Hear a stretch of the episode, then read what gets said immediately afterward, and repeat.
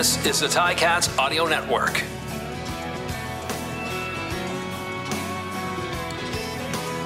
You love the name, the soft voice, the excellence. Carrie Underwood tickets on sale today, folks. Big Grey Cup celebration Friday night, not the halftime show. That's coming the least who's going to be performing. Andy and I will present at halftime. Big special announcement. Folks, you are listening to Tiger Cats pregame presented by Greenworks. Whether on offense or defense, Greenworks Tools has got you and your lawn covered. Tackle any chore like the professionals with our full lineup of tools at greenworkstools.com. It's now time for pregame salutations presented by Niagara Falls Tourism. There's no better time to book your spontaneous overnight getaway to Niagara Falls, Canada than now. Uh, find it all at NiagaraFallsTourism.com. The autumn and winter seasons are brimming with excitement in the falls. Let's bring in our main man. Like I said, he tells it like it is, and we always look forward to his expertise, his opinions, and his takes on the Hamilton Tiger Cats, and certainly their opinions. Andy Fantuz and I, along with Bubba O'Neil, as always, of course, folks. But let's bring in the coach, John Salavantis. It's always a pleasure, their coach, and uh, you know I'm going to throw this to you, and I know we love having fun with the phrase "must win." Uh, we're not going to use it today for the Hamilton Tiger Cats. Maybe so for the Calgary Stampeders, but this is certainly one that the Tiger Cats got to get. Well, I'll go back to what Andy said. You know, you can only uh, take care of yourself. You can't worry about other teams. so you win four games, and you know you're in the playoffs. Whether you're going to be second or you're going to be third, it, remains to be seen. But play the game uh, as it is, and play the schedule as it is. Coach, what are you looking forward to seeing tonight by the from the Cats? Well, I'd like to see a complete game on both sides of the ball and on special teams. Where we've reached that point in the season where everybody's got to be contributing uh, on your football team. Uh, there, there's no easy way to put it. Everyone has to do their job. And, and you go back to Bill Belichick, you know, and you say that phrase, and everybody, oh yeah, that's that's exactly what it is take it upon yourself to do your job, and things will work out.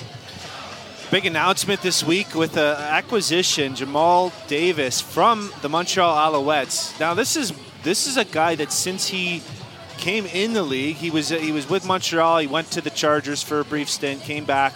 He's been a guy that's always kind of I've circled on the depth chart every time they play the Alouettes. Is this guy's dangerous? You got to take care of him. Are you surprised that they would give up a guy like this to a team that they're going to play in the playoffs? You know, it is surprising in a lot of ways because you never want to have your next opponent or your playoff opponent uh, have some inside track. But uh, it remains to be seen how much he can play and how much he will play uh, in tonight's ball game. But at the same time, uh, you look at that defensive line. We we're shooting up eight guys in that defensive line, which is normal because they rotate people in and out. Uh, Teddy Laurent will not be in uh, tonight's ball game, and that that's a loss. But Diallo uh, comes in and should be able to fill that big void. man, big man, 305. I didn't know he was 305. He's big. Well, large large is good when you're on the inside because there's going to be two offensive linemen that weigh 300 trying to move you around. So uh, you give away a little bit of weight, but you want to be strong in the middle against this Calgary team because they can run the ball. Now let, us go back and look at what Jake Maier's done thus far. Now th- this guy loves to go downfield with the ball. Uh, he's thrown 25 times 30 plus yards downfield for completions. Now our Hamilton defense has given up 28 thus far this year. So that's going to be a key area to watch uh, in this ball game. But remember this Maier has also got 15 TDs, but has 15 interceptions. So hmm. the defense could play a big role if they can get one of those interceptions. Well, looking at that long ball, uh, a big injury this week as well to a not so not so big guy on our on the Ticat team. J- Javien Elliott is out for this game. Uh, so Kenneth George Jr. will move from his normal boundary corner position to field, or sorry, boundary halfback and uh, Will Sutherland Sutherland get, comes in at boundary corner. We still have um, Dexter Lawson playing field half, so a few three three rookies out there in the secondary with Katsantonis, uh, who hasn't had a lot of many games under his belt at free safety. So kind of a uh, a new look secondary to go against that long ball. How are you feeling about about that situation? Well, I can understand why they moved Sutherland to the boundary corner and put George to the inside. George has at least played a number of ball games, and the inside halfback to the short side of the field has to make a lot of adjustments uh, in play, and, and it brings in your will linebacker uh, Simoni Lawrence at the same time. But the corner itself, Sunderland can play the corner and, and be more secure in, in what he's doing and allow uh, George to make the decisions as the halfback. So a little bit easier for somebody with less practice experience to kind of jump in at the corner position versus the halfback position. Yeah, absolutely. And, and you know, when you had Delvin Breaux, you didn't have any problems at that corner. uh, uh, let's hope that Sunderland holds up uh, in this ball game. Like we said, you know, Maier really likes to wing the ball.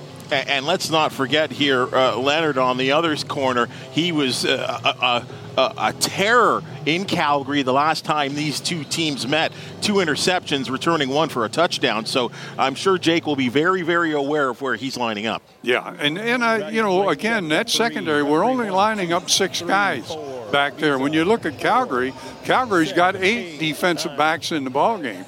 So these six guys are going to play a key role if Hamilton's going to win this game. And Kenneth George Jr. will likely have to fill more in the running game, meaning meaning come up and make more tackles.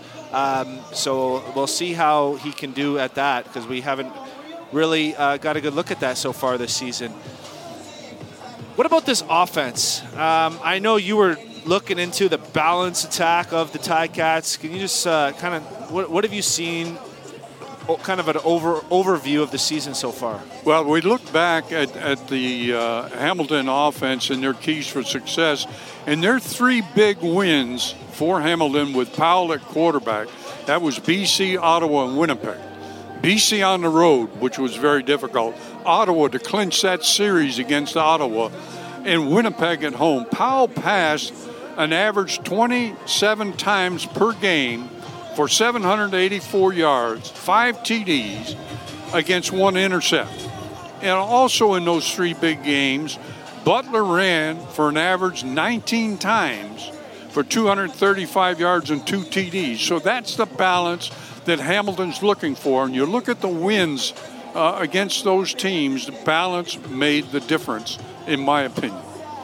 So, how do you start the game against Calgary? You want to end up around that 20 touch mark for the running backs. You want to end up uh, 25, 30 pass attempts. But how do you start the game off so that you can control the balance of the play calling? Well, the first thing you've got to think about as a coaching staff is we have on first down production. We've got to be better than 5.5 average on first down. We've got to get into a situation where we're seven yards on first down and allow us that, that uh, second down and three where our playbook is wide open. So whether you run or pass, you're looking for more than five yards on your first down play. So the offensive line is the uh, same as last week, which is nice for some continuity, and um, did a did it.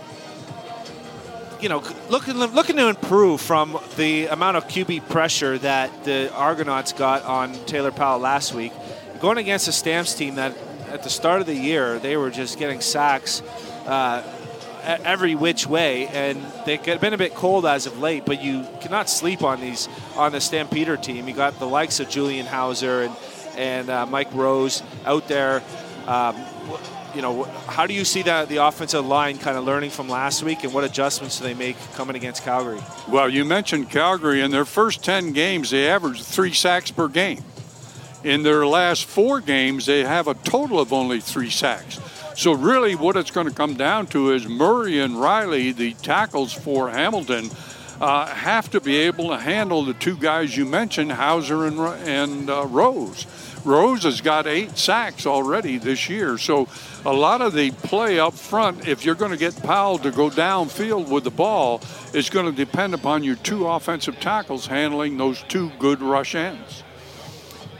So far this season, the Cats have been losing the field position battle uh, nearly every every game. Um, but yet they still tend to get a lot of explosive returns from Tyreek McAllister.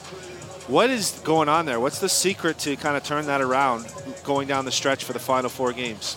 Well, when you look at it, uh, in 12 games, uh, McAllister has 1,843 yards in combined offense and kick returns. So that's good on him. Special teams coverage in this game, and Andy, will be key. Uh, this Tommy Lee Lewis for Calgary is very dangerous. He's already got four punt returns of 30 plus yards. And their punter, uh, Cody uh, Grace, has placed nine punts inside that 10 yard line. So the field position play, as you're talking about, could back the Cats up a great deal if they don't do a good job of freeing McAllister. And, and with uh, Ternowski coming back to play, that maybe balances up that second or that uh, return game a little bit and gives a little bit of a break to Hamilton. Well, you talked about the, the cover, the, the special teams cover teams, and you, you have a matchup you don't normally talk about, but is worth mentioning. The top two leaders in special teams tackles are in this game tonight. Of course, Carthell Flowers-Lloyd for Hamilton leads the entire league um, with uh, 24 25. And Darius Williams for Calgary is in second at 19. So we'll uh, kind of get to witness firsthand a matchup of the two best cover guys in the in the league, which is which is kind of cool. Uh, I'm sure as a coach to to appreciate. Yeah, and, and what you've got to do on your special teams as you plan what you're doing is you may have a secondary blocker for the man that's coming downfield. I would not let their uh, great return uh, cover guy go free. If one guy can't handle him, I would have a secondary plan in which to block him, whether it comes from the opposite side of the field or your your two guys uh, in your cover so that he doesn't know which guy is going to block him. Coach, you have uh, Kiondre Smith coming off a career game last week. Do you feed him early, or do you try to spread out the, the ball and, and get get your you know get your Tim Whites, your Terry Godwins involved? You mentioned Ty, uh, Tyler Ternowski is in the lineup. Get get him some touches. Or you just kind of spread the ball out, or you, you want to sort of ride that hot hand in uh, Kiondre Smith? Well, I think you got to look at what Calgary wants to do. If they choose uh, to go one on one against Smith, you now know that he'll go for that 50 50 ball so you can use him. But he balances the formation, I think, uh, with Godwin on one side and Smith on the other. Now you look at White uh, w- working in the middle of the field, per se, and don't forget Bayless. Bayless, to me, could be the sleeper in this ball game because Calgary's going to look at White, number one, and then they're going to look at Smith as to what he did last week. So who's going to watch Bayless? If it's the Sam linebacker, you've got some good opportunities for linebacker against the slot maybe you get James Butler downfield too with some with some, something out of the coming out of the backfield.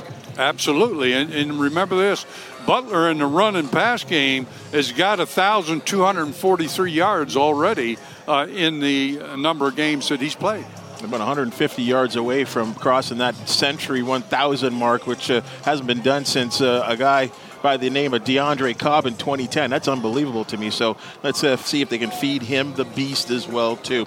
Hey folks, the pleasure is always, always ours, Coach. Here when you roll in with your pregame salutations, Coach Sal always appreciate you and your tie, and uh, hopefully you can tell us a little something. You got something to tell us here. Well, one more thing, Bubba. I saw you and Natalie kind of whispering back there. Uh, what are we talking about at this halftime for the Grey Cup? Uh, have, have you got some insight that we should know? I don't know. I, all I know, Coach, is I have this envelope. Andy has an envelope, and it says, please do not open until halftime.